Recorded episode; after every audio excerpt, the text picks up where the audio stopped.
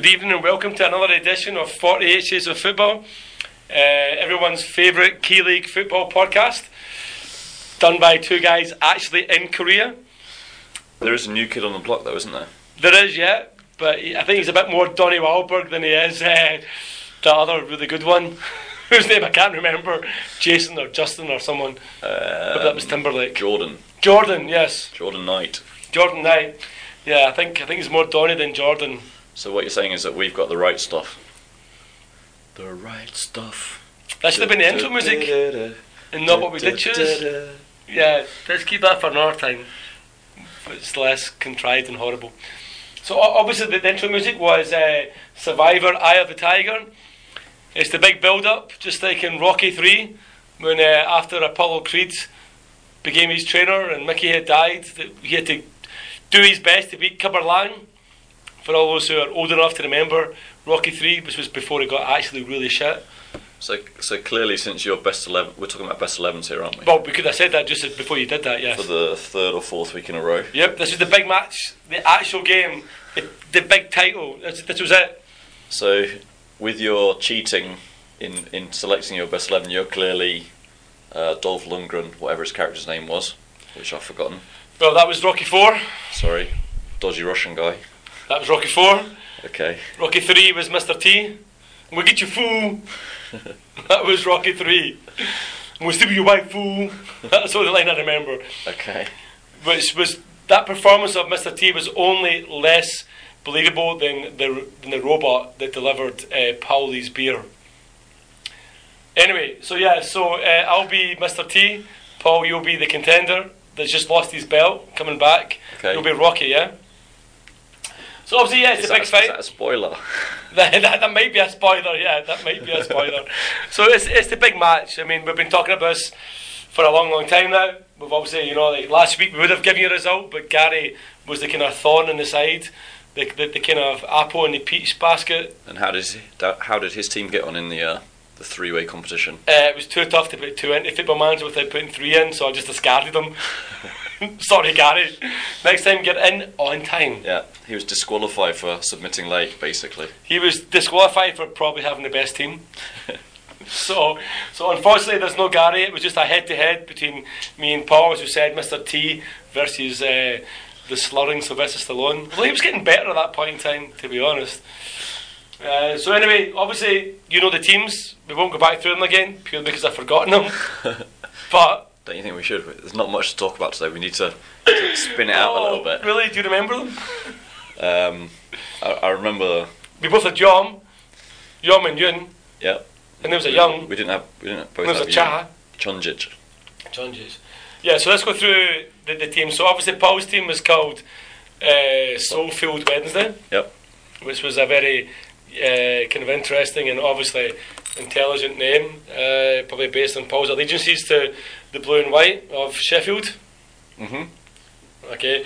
My team is called Marks Macaulay Marvels Mingers, Muppets, based on my allegiance to Macaulay, the reason why I'm sitting here still in a cast.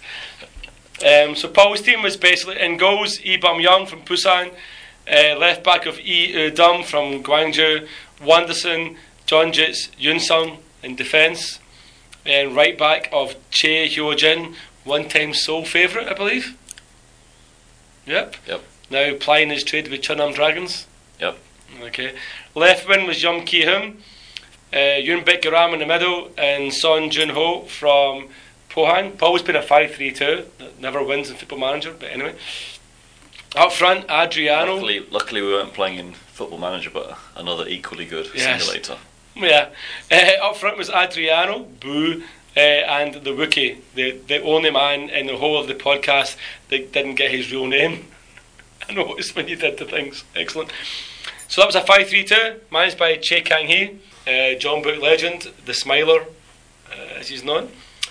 Marks Macaulay Marvels was my team. I went with a 4-4-2, managed by the one and only Kim Hak-bum, by far the best manager in the K-League, unlike Gary's attempt at shoehorning in the Daejeon manager for something. Gwangju. Whatever. In goals I had Shin Hwa Young, left back of Dum, defence, John Jutes, Wilkinson, right back of Cha Du-ri. How did this team? This is the best team ever. Left wing, Yeom Ki-hun. In the middle, Kim Tae-wan, Yun Bit-garam. And on the right wing, we went for Orsic. I think that boy's got a goal in him. Up front, I went for Adriano, Daejeon, and Lee Jong-hyup, which has now turned out to be absolute and utter cat. Anyway, that's what happens when you pick the wrong player. But anyway, so that was the team.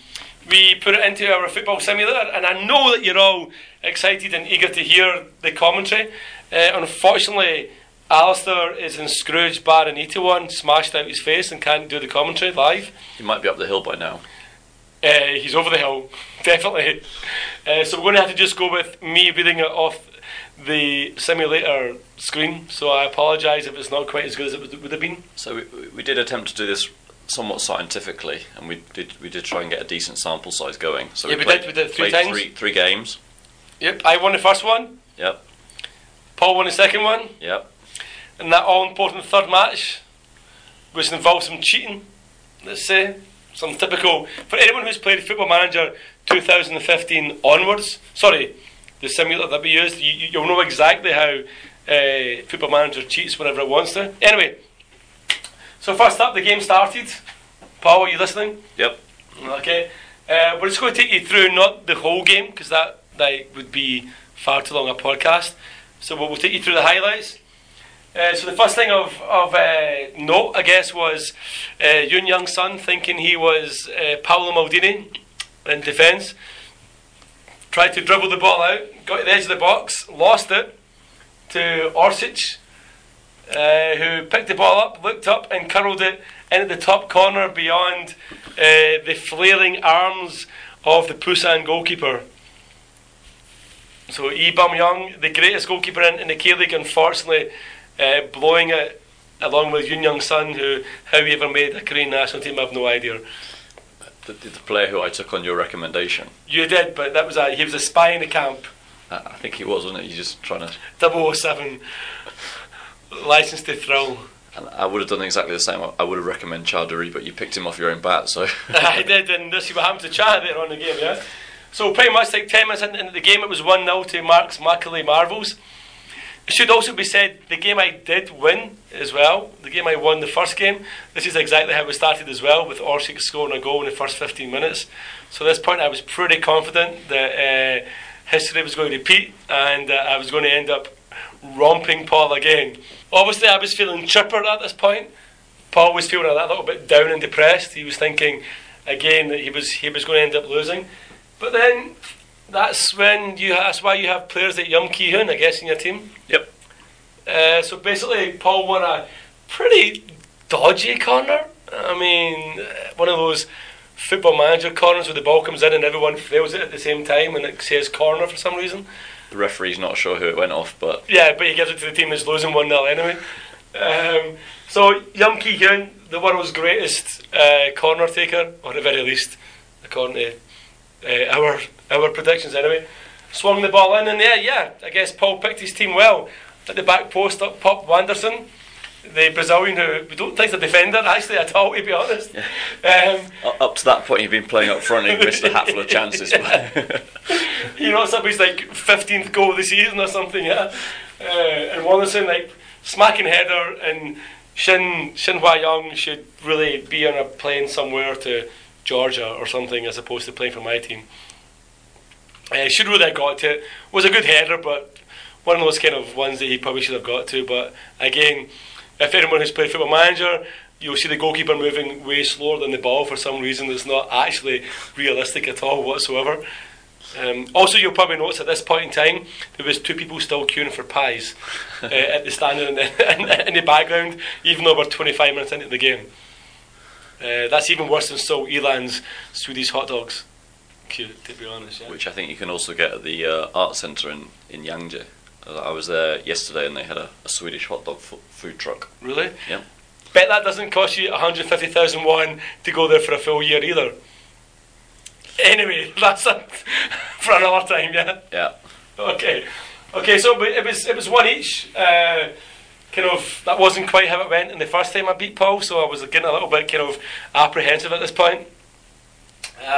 Still hoping, still confident that my team was by far the better team in terms of defence, at least. Yep. But we'll see how it went. So that was pretty much it. Ran up to half time, finished at half time. Kind of half time team talks went somewhere along the lines of, "Do you want a beer? Yeah, you want a beer? Yeah, okay." So we had a couple of beers. So then we pressed play and started the second half, which is roughly how we would probably give team talks in real life as well. It all kind of went a little bit from bad to shit for my team, to be perfectly honest, after this.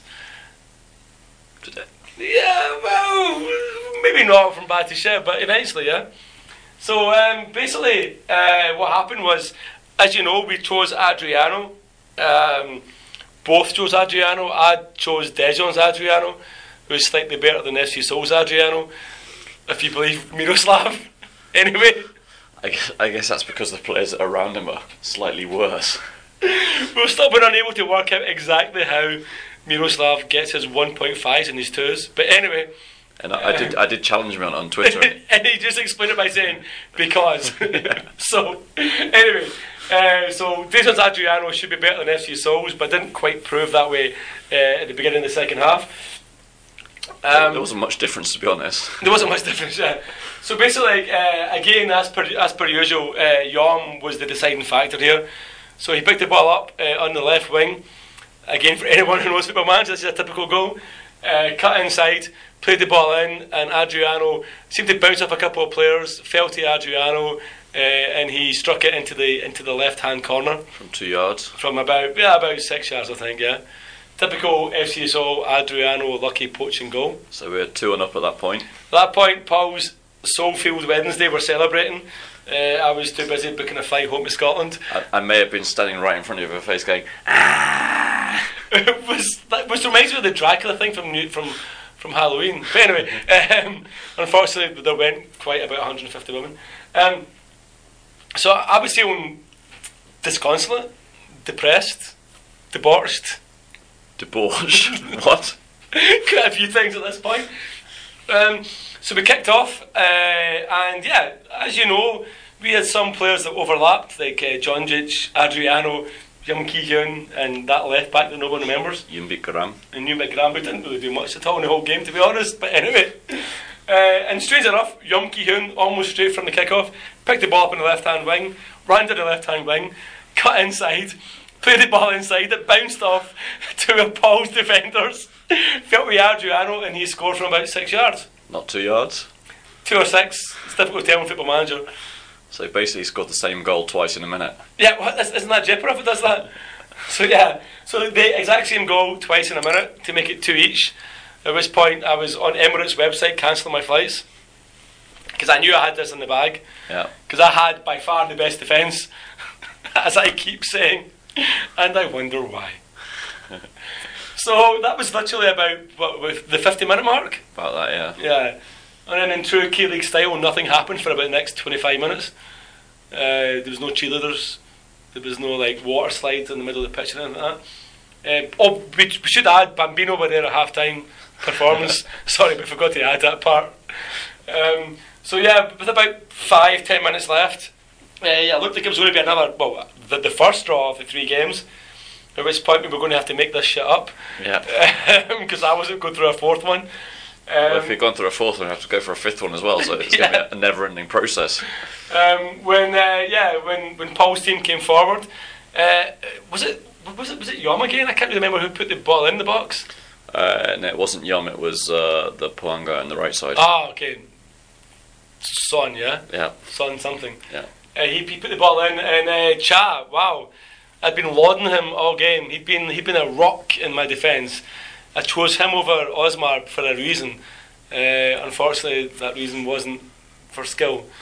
And Cha barged in at the back of Adriano. Bit of a dodgy penalty. Again, for anyone who's played Football Manager, this is how it cheats you out of games these days.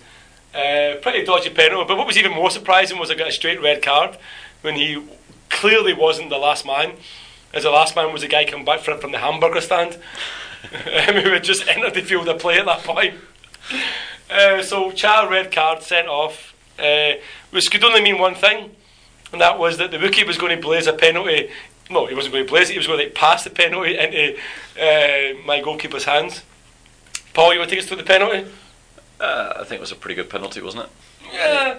Is it a Paneka we call it? Is it a Pirlo we call it? I think. Do we just call it a Wookiee from now on? We call it, up to now we've called it a Pirlo on the podcast, haven't we? Yeah. But going forward, I think it should be a Wookiee. Should be a Wookiee, yeah. Unless he actually scores one against Seoul, in which case we'll change it again. It'll be a Schnookie or something, yeah.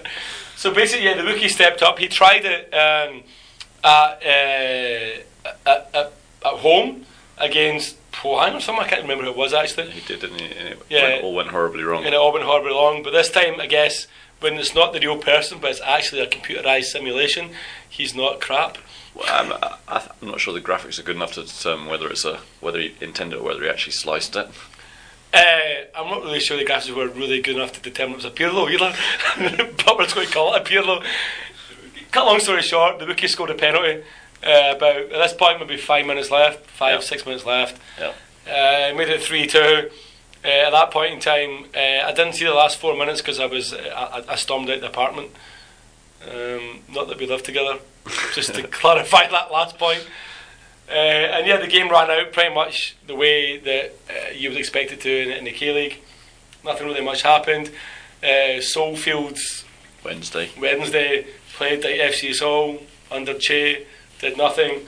Kim Hak-bum, having defended a 2-each lead for 20 minutes, was left with nothing else to do but nothing. And so I rolled out a 3-2 victory. I guess the problem with doing a best 11 is you've got no substitutes to come on and influence the game. Yeah, there's none to come on, yeah. And it was... I mean, of course, given the nature of the game, there were substitutes on the bench, but we had a gentleman's agreement not to use them, right? Yeah, yeah. And luckily, nobody got injured during the game, because otherwise it would have been... Well, we've been sitting there refreshing until we went through a game with no injuries, but yeah. Yeah, so basically, yeah. So, at the end of the day, I lost, Paul won, 3-2 victory. Justice was done. Probably justice for me cheating with both Dehan and... Dehan? Yeah, I brought Dehan in. Are you already spoiling next year? Next year's done already. But we'll be bringing in Daejeon's Adriano and Busan's Lee Jung-yup. Probably I deserved a thumping. Maybe if I'd analysed it a little bit more and not chosen those two players, I would probably have won. I do still believe my defence was pretty solid with Wilkinson and Jonjic and Cha, but even though Cha was the one who gave it away at the end. I think if we spend the next year getting close with the KFA, come next December maybe we can choose our best 11 and actually get the players together in somewhere and have a real game. Sort of a that would be fantastic. It would also be hugely unlikely. Well... Especially since there's only one Yeom Ki-hun and we both picked him. Yes, there's only one Yeom Ki-hun. I don't think I'd ever hear you sing that song, Paul. But there you go, guys. Official. Paul just sang a song about a chicken player. A chicken player? That's not what I call them on the website. Well, yeah, we have to bleep there's a... So, yeah, it's been a long time. We talked about it a few weeks. We got some input from some people. You know, Miroslav said I'd win. Ali said Paul would win. Football Manager decided to be Paul. I think Football Manager's proved that Ali knows more than Miroslav. Well, we needed Football Manager for that. But yeah. So yeah, I think what Football Manager has proven is one thing, and that is there's nothing quite like the loyalty of a Diablos. Really? Whether he believes it or not. So yeah, guys, so that's it. I hope you enjoyed the best 11, not the first 11, although it was the first best 11 as well. I'm sure we'll do it again next year. It's been fun actually, and it's been thought-provoking. So I'm sure we'll do it again at the end of next year. We'll quite possibly do it in the middle of the year, sort of twisting it somehow. Yeah, I think we'll try and do it in the middle of the year, so we can use the players that aren't offloaded in the mid-season transfer window because China offers them more money. So nobody basically. Nobody left. Nobody left. Yeah. But yeah, it was a good experience. It was tough. Thank you, Ali, for the idea. Hopefully next time you can join in as well. And it was an interesting to try and pick one player that you actually think can bolster your team from each team was interesting. I guess given that we might have this idea in mind now, I'll probably pay a bit more attention to other teams throughout the season rather than... I mean, obviously, some of the players pick themselves, right? Like Yeom Ki-hun, Yun Bit-garam, Adriano again. But when it came to some of the lesser teams, like the Gwangju's and Daejeons, we obviously knew they were quite crap, but they obviously do have one or two marquee players, right? Yeah, and definitely. We weren't overly familiar with who those were. Yeah. So, I mean, thinking back in now, maybe instead of taking Adriano, I should have gone with maybe Che as manager and Wangy Joe up front, and not kind of try to exploit the rules as much as I did. I think that's my one regret, is probably not having Wangy Joe, or even maybe, Wangy Joe replacing you join up, yeah. I think with the way we've judged it this year, I don't think Miroslav, Ali, or Football Manager took into account the manager. Yeah, so I think So basically, if I was going to next year, I'd probably pick the manager of the worst team, because when it comes to the judging, the way we judge it this year, the manager turned out to be completely irrelevant. Yeah. So I wasted a really good Jeonbuk player because I took the Jeonbuk manager. Mm-hmm. So we would have been better off just taking the Daejeon manager. Yep, that's a fair point. Yeah. Yeah, and in which case I would probably have taken Kim Do-hyun or Wangy Joe. Yeah. Yeah. So and then went with they could push their manager. Although, I think that's probably a problem with the judging process, so we should probably figure out a way to get around the next year. Yep. But it was good. It was definitely a good experience. A little bit sad that I lost after the Olympic process, but end of the day I'm a good loser and better luck next time. Shit. Cheating. Never pick Cha Du-ri. You know what, we should have brought in a rule that said, did they at least still be playing football? What, next year? Yeah, after it was finished, yeah. Or did they at least have one hair on their head? He's got hair, he just shaves it off. That's a fair point. I assume. But I've never seen him that up close. Well, I don't know, a girl has. But anyway, yes. So guys, that's the best of 11. Hopefully you enjoyed it. Hopefully, still if you're interested, send in your own best 11s.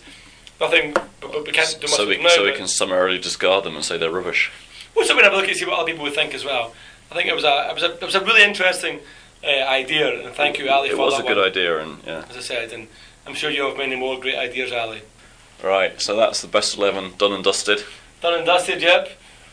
What else is there to talk about this week? I guess But one of the things that we could have looked at with the best 11 is that there was no way of actually getting the guys together, as a team, to actually get them to gel.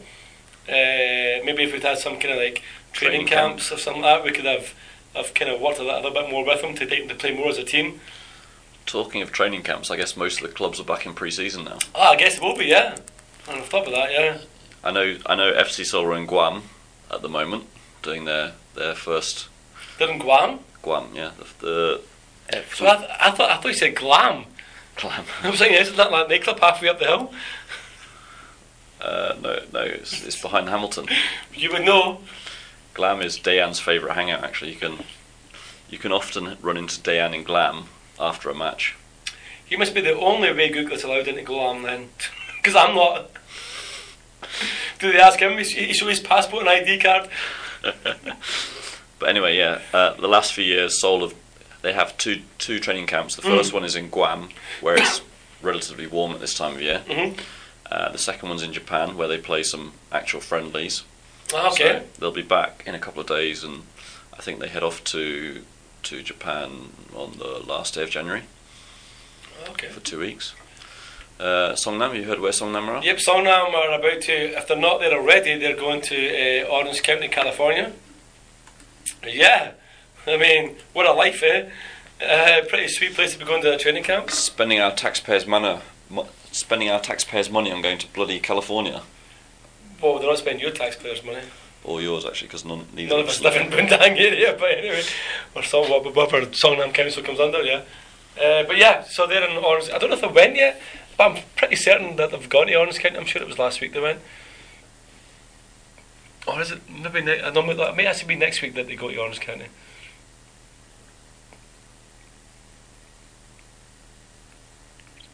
Yeah, I think it's next week. I think it's the 2nd or the 1st of February that they fly out. So I think they've been playing.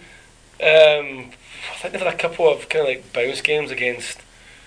I've seen some really strange tweets about some university games and stuff like that, but I don't think there's been anything really worth kind of really talking about, to be honest. But yeah, I do know they head out to Orange County, so that I guess would be a pretty sweet trip for them.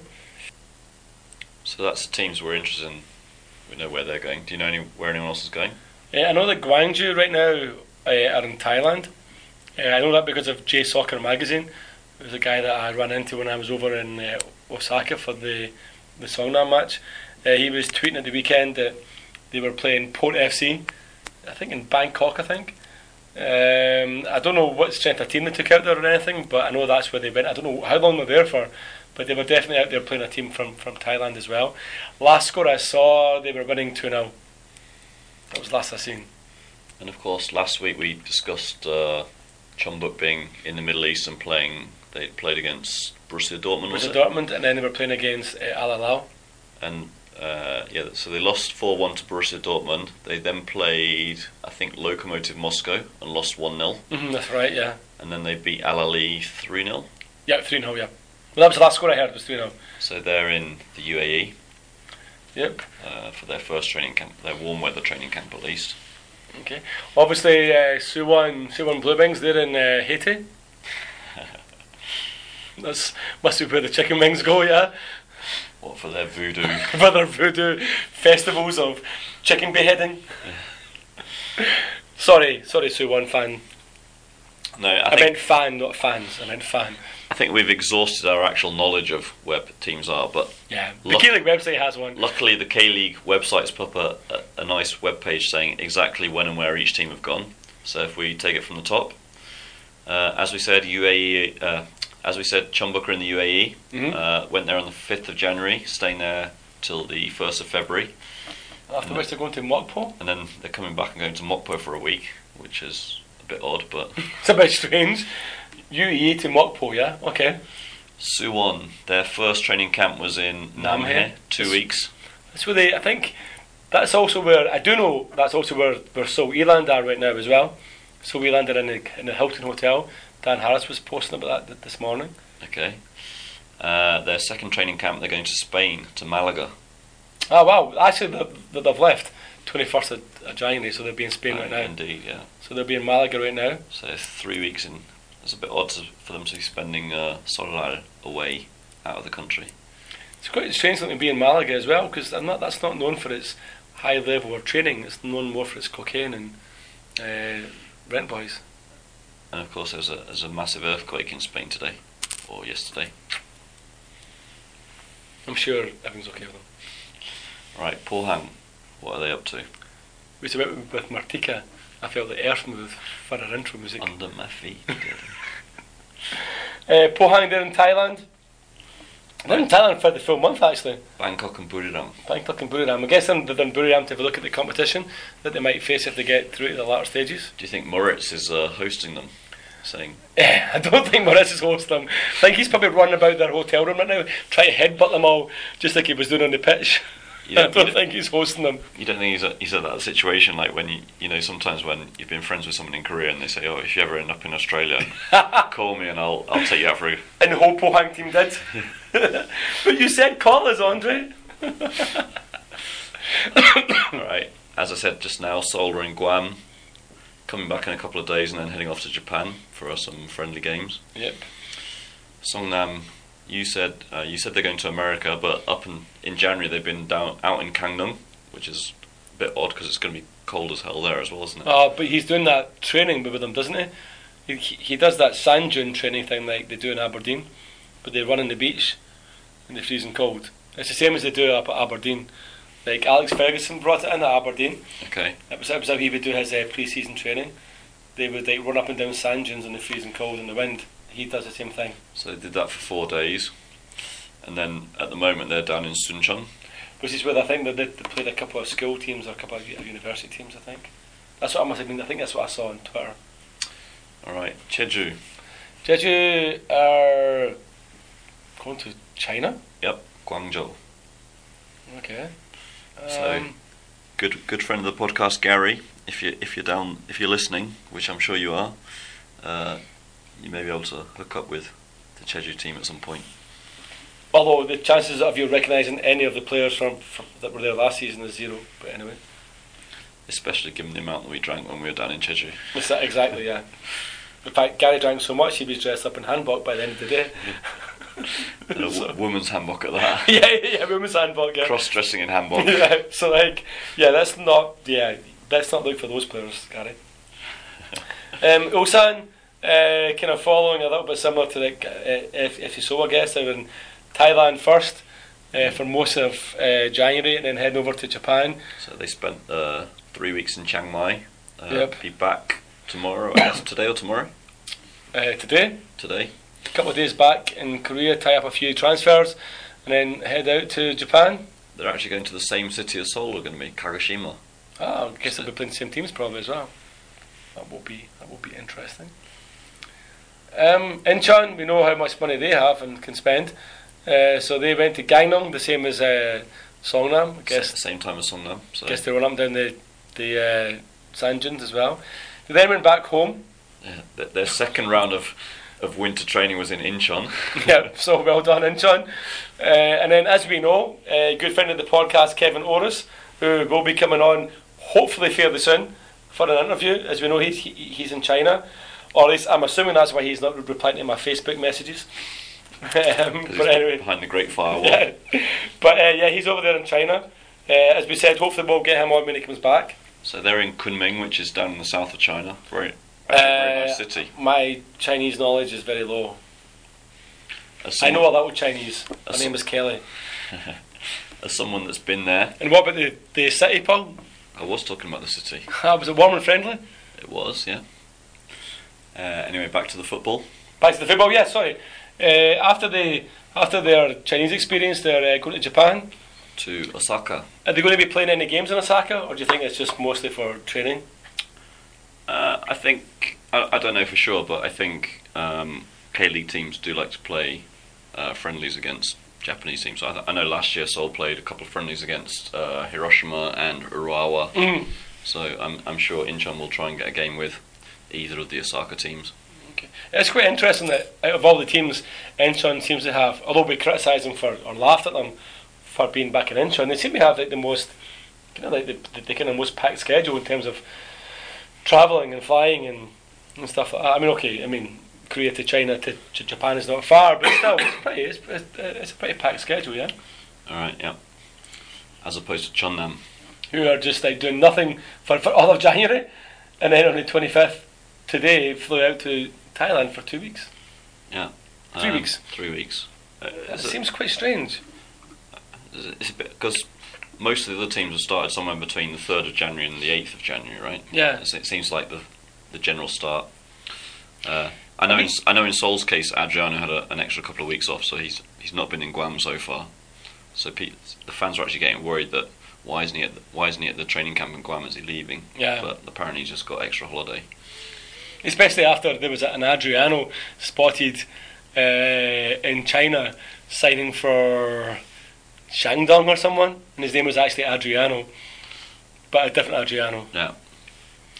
Was that the guy that didn't actually end up signing? Yeah, he didn't end up signing in the end. Yeah, he actually went there and then didn't sign because they wouldn't write his salary on the contract. Yeah. Which is like what's interesting about Jeonnam is it's they're doing the reverse of their actual football season. Like, instead of starting really early and bottling it at the end, they're actually doing nothing at the beginning and they're doing it all at the end. So maybe they actually listened to our podcast resolutions. Trying to save their energy by not training for 3 weeks. Yeah, I guess, yeah. So I think we could see them collapse pretty quickly as well. All right. Okay. Gwangju. Gary says they've got the best manager on the planet. Where's he taking them for the... He took them to... Well, first of all, they went to Gwangyang. Which is where they come from anyway. That's where they come from, yeah. For 15 days. Then on the 21st, they flew to Thailand for a couple of weeks. As we said, J Soccer Magazine was actually at the game, watching... He was meeting with some Thai FA officials and stuff like that as well, he seemed to be. It was a pretty decent game. As I said, the one last tweet I saw from him was the 1-2-0. That was in Bangkok, and then I believe They're there until the 6th, and then they fly back and go to Japan, where they're going to somewhere I can't pronounce. Miyazaki. I guess it's Miyazaki. I'm no idea what that is. Me neither. But they'll stay until pretty late. They'll stay there until the 25th as well, so another 2 weeks in Japan. You have to imagine at that point they'll definitely be playing friendlies, yeah? Yeah. Okay. Then we've got our newly promoted teams. Yep, we have Sangju. They're obviously going to boot camp.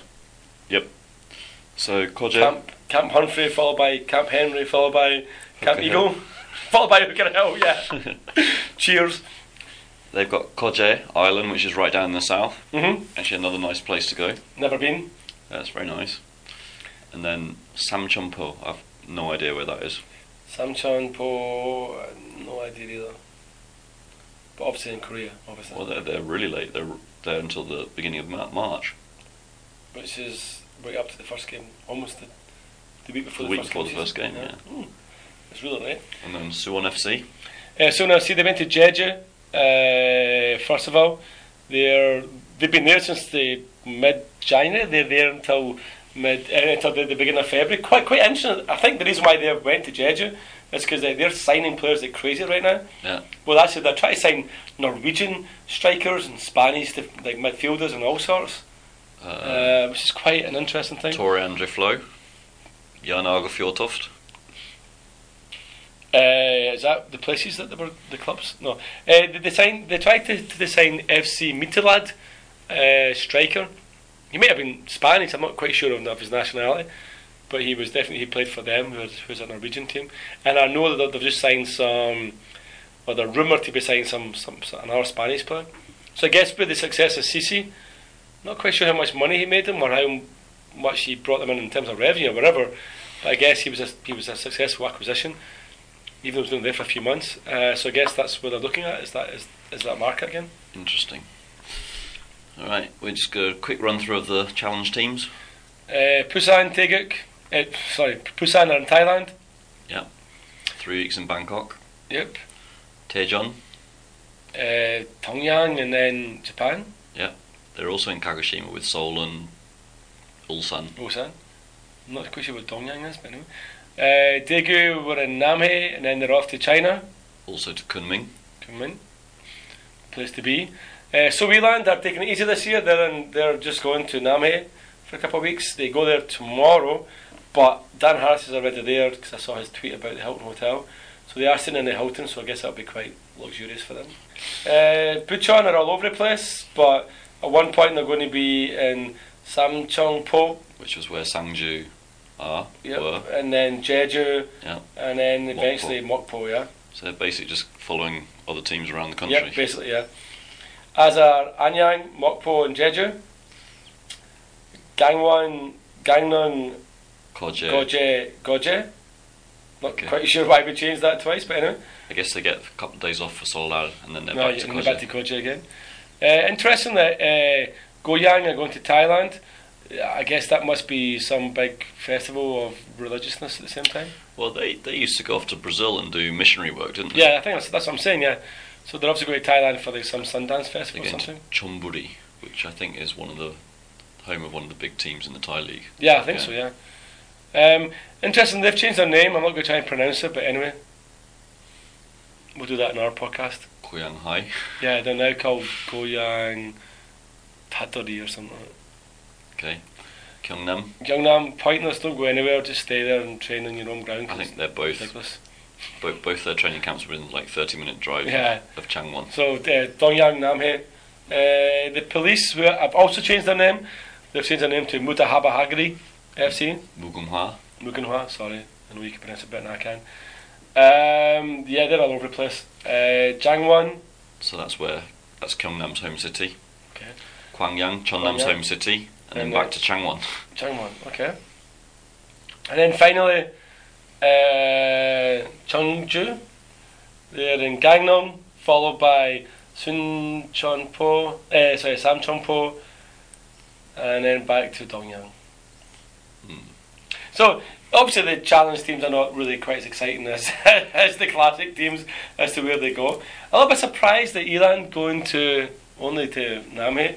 I thought they might have actually had the finances to have went somewhere a bit more glamorous. I guess Martin and Dan have both been back in the UK over Christmas and had an extended break and come back late. Yeah, I guess, yeah. So that would make sense, yeah. I mean, I guess it doesn't. I mean, like, you don't need to go to, you know, like a hot place, or, you know, like, you don't have to go to Thailand to like kind of end up, you know, like winning the league. You know what I mean? I guess it's more quality instead of quantity. I guess. I mean, like, if you're in Namhae, I think Namhae's where they went last year. Actually, they did go to Namhae. They went to America at some point, didn't they? I'm sure they did. I thought they did. Yeah. I was surprised they didn't go to America this year, but I guess last year they needed. They got all the players together for the first time, so they needed to have some kind of team building, bonding experience, didn't they? So I mean, I think, as I said, I mean, looking at it, as long as they're kind of training away, I do find it interesting that Busan are actually haven't started training yet. They've been the most active team in the transfer market. Yeah. So maybe that's why they haven't started training. Maybe they're trying to get all their kind of business finalised. Stuff, but I do think they're the team that needs to be training like mofos, because they need to come back up straight away. They can't afford to stay down there. I mean, I guess that they must have their players doing some kind of individual fitness regime, right? They're not suddenly come back from 3 months off and start training. Well, you'd assume not, anyway. You'd assume not, yeah. You think there's going to be any impact on the different start dates for the teams? Or the different distances travelled by the teams. It's like Suwon going to Spain, big time difference, long flight. Yeah, but they're coming back 2 weeks before their first game, which is the ACL. Yeah. My experience of, I can only base this on my knowledge of like Celtic, of Scottish football, and like Celtic used to always every year. Go to the States because they would play in those like glamour friendlies, you know what I mean, like in like, the Orange Bowl and blah blah blah. Yeah. They would play at Chelsea, Man United across the years, and it always seemed as if those long trips to the US and then coming back never really seemed to actually be good training preparation for them, because they came back jet lagged, they had that long flight, did the whole cramp, blah blah blah blah, and thing to fly. So for me, I think probably the team that stays local. By local. Japan, China, I would class as being local. So I don't think there's no one really experiences jet lag flying back from Osaka. But I think for the teams that maybe went to Spain, Songnam going to LA is a strange one. It's really a strange one. I'm not really sure how the council can pay the money to send them all to like Orange County. I think that's a really strange one. Because then they have no ACL, so they're just coming back. But the idea in mind has been like the first league game of the season against Suwon, yeah. But you're still looking at probably 30 players, $2 million airfare each. Yeah. So that's a lot of money. It is a lot of money. Which a lot of money possibly be spent better. But they could maybe just stayed locally and spent that money on Gaio's wages or someone like that. What? Because you want Gaio playing for? No, I don't. I hate him. But yeah. I think we've done training camps to death now. Move on to other stuff we've got to talk about. Yeah, I guess the next big kind of talking point right now in Korea, in terms of Korean football anyway, is definitely the under-23s and stroke Olympic qualification campaign. Yep.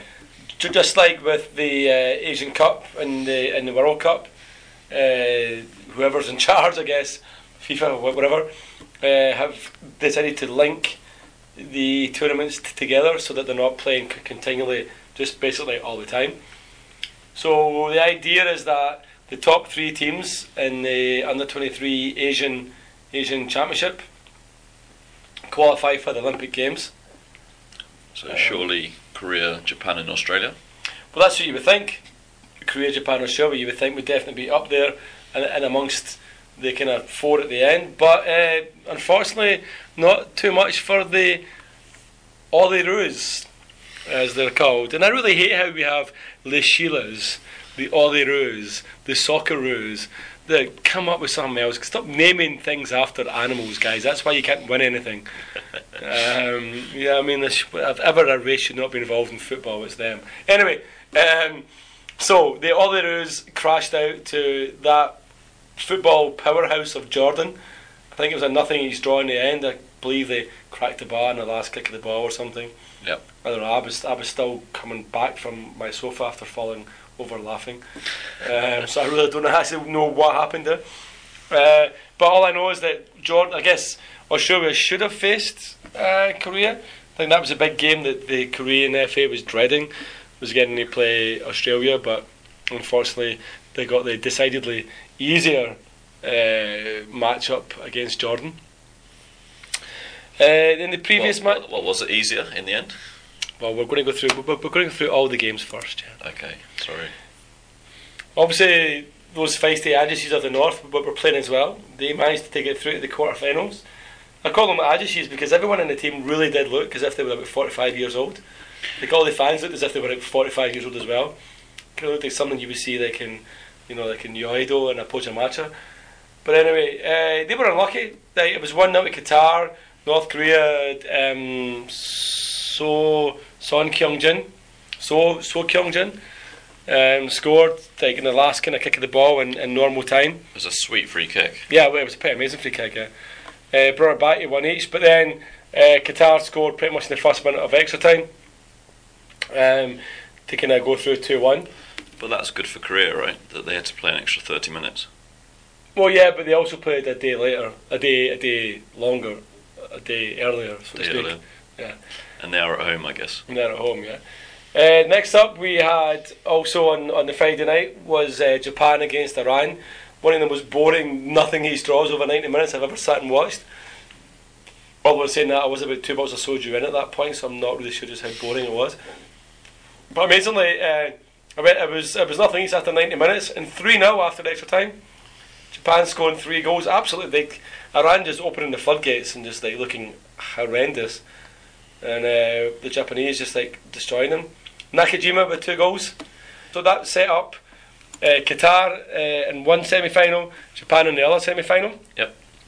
We'll do the game that we're not going to talk about in the next. We'll do United Arab Emirates against Iraq.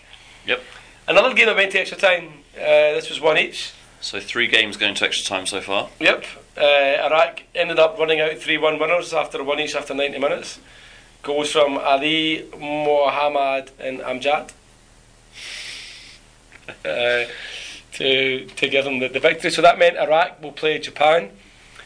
Obviously, the winner of that game is guaranteed making the winner of that game will qualify for the Olympics. For the Olympics, yeah. Yeah, and the loser may qualify. And the loser may qualify, yes. So the winner will definitely qualify, yeah. And will Qatar be playing? So that brings us up to South Korea versus Jordan. And the thing is, like, Jordan was probably one of the easiest teams that South Korea could get, yeah. So the game was on Saturday night. It was a 10:30 kick-off Korean time. So I watched the game at home. And first half, Korea completely bossed Jordan. They were like, but I think the stat at half-time was they had 61% possession. They completely bossed them. Like, Suwon's Kwon Chang-hoon looked incredibly dangerous, and Pohang's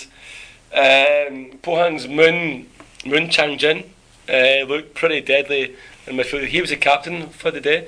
He looked pretty deadly. I was really interested in watching the 2 German boys, particularly Ru Sung-woo, who like I really wanted to take in a see because I haven't really seen much of him, but I really wanted to take in a see how he was. Interesting, the goalkeeper Gu Soo-hyun, I think it is. He plays now in Japan. That's something we've had to look at is just how many of Korea's top goalkeepers actually don't play in Korea, which is not good. So yeah, I mean, like, first half was pretty much all Korea. They could have been 2 or 3 up at half time. What did happen was Kwon Chang-hoon ran down the left wing, crossed it in. Jordan defence was all over the place. Every defender swung and missed at the ball. The ball broke to Roo, at the edge of the box. Well, sorry, not at the edge of the box, like at the edge of the 6-yard box. He cut it back and Moon Chang-jin blasted it. I mean, a really sweet finish. He curled it like inside the post. Goalkeeper had absolutely no chance. To be honest, the goalkeeper was terrible. The Jordan goalkeeper was pretty poor. So 1-0 half-time, Korea had it won. I mean, it was like they were all over them. They were like by far the better team.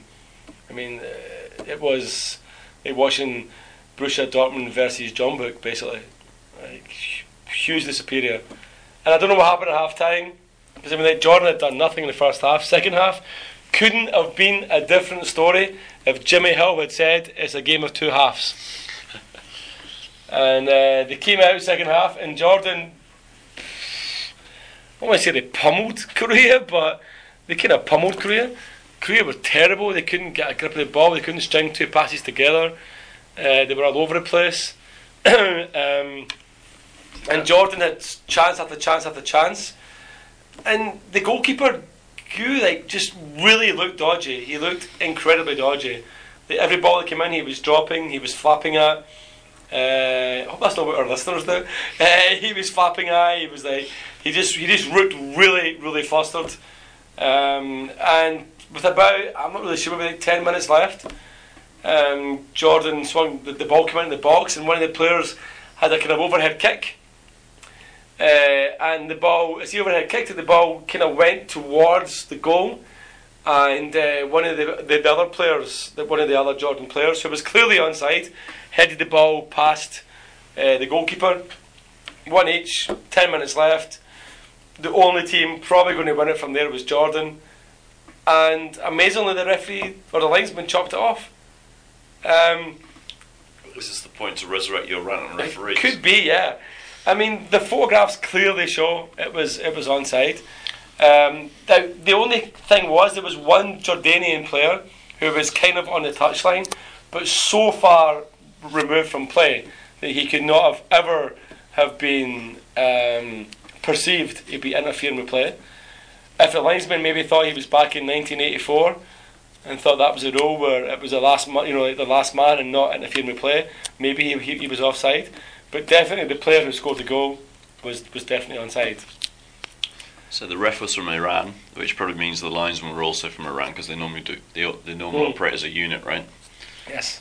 They did also say that was apparently the same referee from the Australia game, and I think there was some controversy in the Australia game as well. Quite why he was so he refereed Australia Jordan, and there was a bit of controversy, and then he got Korea Jordan, which doesn't really seem odd, wouldn't it? It would seem odd to me, yeah. To have them keep refereeing the same team. But I think apparently I didn't really understand this, but when it came up on the screen at the beginning of the game, apparently the Korean commentator said, "Oh, that guy was a referee in the Jordan game," or he said in the Australia game. And it seemed to be as if they were linking him with the game against Jordan, yeah. So Korea got through, deservedly. On first half, yes. On second half, definitely no. On 90 minutes, doubtful. And you got the feeling if Jordan had been awarded that goal, had it went to extra time, I think Jordan would have won it. So I think Korea were incredibly lucky to get through. As I said, first half, undoubtedly they deserved it. Second half, definitely not. Over the course of the 90 minutes, I don't think they should be in the semi-finals. So now they're going on to play Qatar tomorrow? They are, yep, tomorrow. Or 3 or 4 days ago, depending on when we get the podcast out. Yep. Tough game. Definitely a tough game. Qatar, obviously at home. Have a few players that play overseas as well. Couple of players that play in Belgium and Spain, but they're all playing for the same team. Yeah. So you got these 6 guys playing for this Belgian team, Eupen, and then you've got 3 guys playing for this Spanish team, Cultural Leonesa, which I've never heard of. Never heard of either of those teams. Never heard of either, but it's probably the same idea as shipping out young Korean guys to Barcelona. Yeah. Do you know what I mean? So they play in the Belgian second division. Yeah. And this team plays in the Spanish division? Spanish Segunda Division B, Group 1. So Segunda is like the second division. B is lower than that, so yeah, I think it's the third division. Hmm. So yeah, I mean, the thing is, like, I think it's home.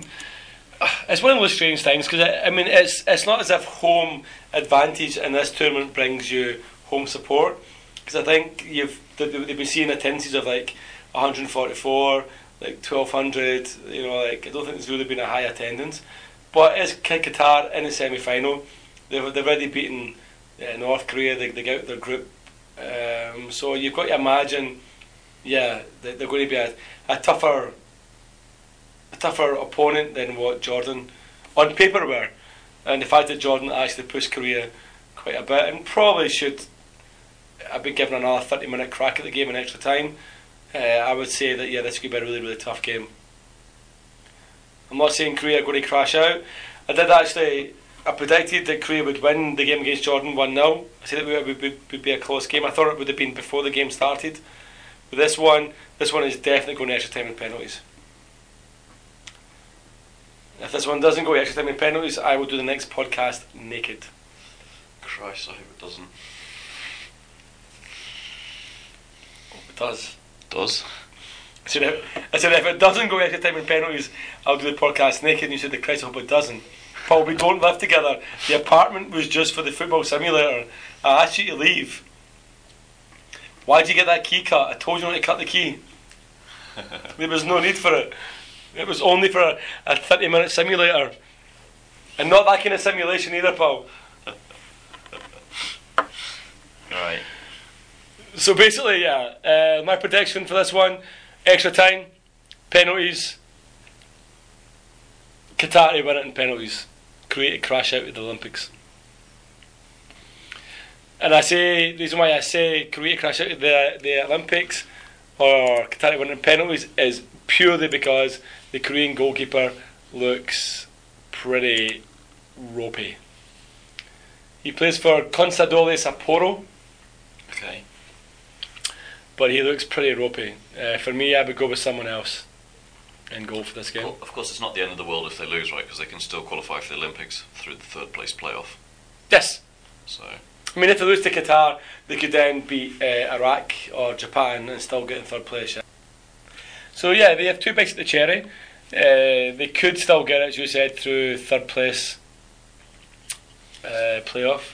So yeah, we'll see what happens. But I just don't see them beating Qatar. And for me, for the other semi-final, I see Japan beating Iraq. So I think it'll be a Japan-Qatar final, and I think it'll be a Korea-Iraq third-fourth playoffs. Will you be watching the match? Depends on the time, and depends on what time I have to wake up the next day. But looking unlikely. The kickoff's at 7:30 in the evening local time, so I think it's a 6-hour time difference. Yeah, so maybe probably not. No, okay. Well, I think that pretty much wraps up this week's podcast. Thank you everyone for listening. I guess all that's left is Paul. You have some fantastic outro music this week. Yeah, I think because the last games we've been talking about for the Olympics, I was going to go with London Calling by The Clash for the London Olympics. That was 4 years ago? Yeah. Okay, you can take the man up England. Where are the next Olympics? I'm not even sure. The next ones are somewhere in Brazil, probably in Rio. Rio.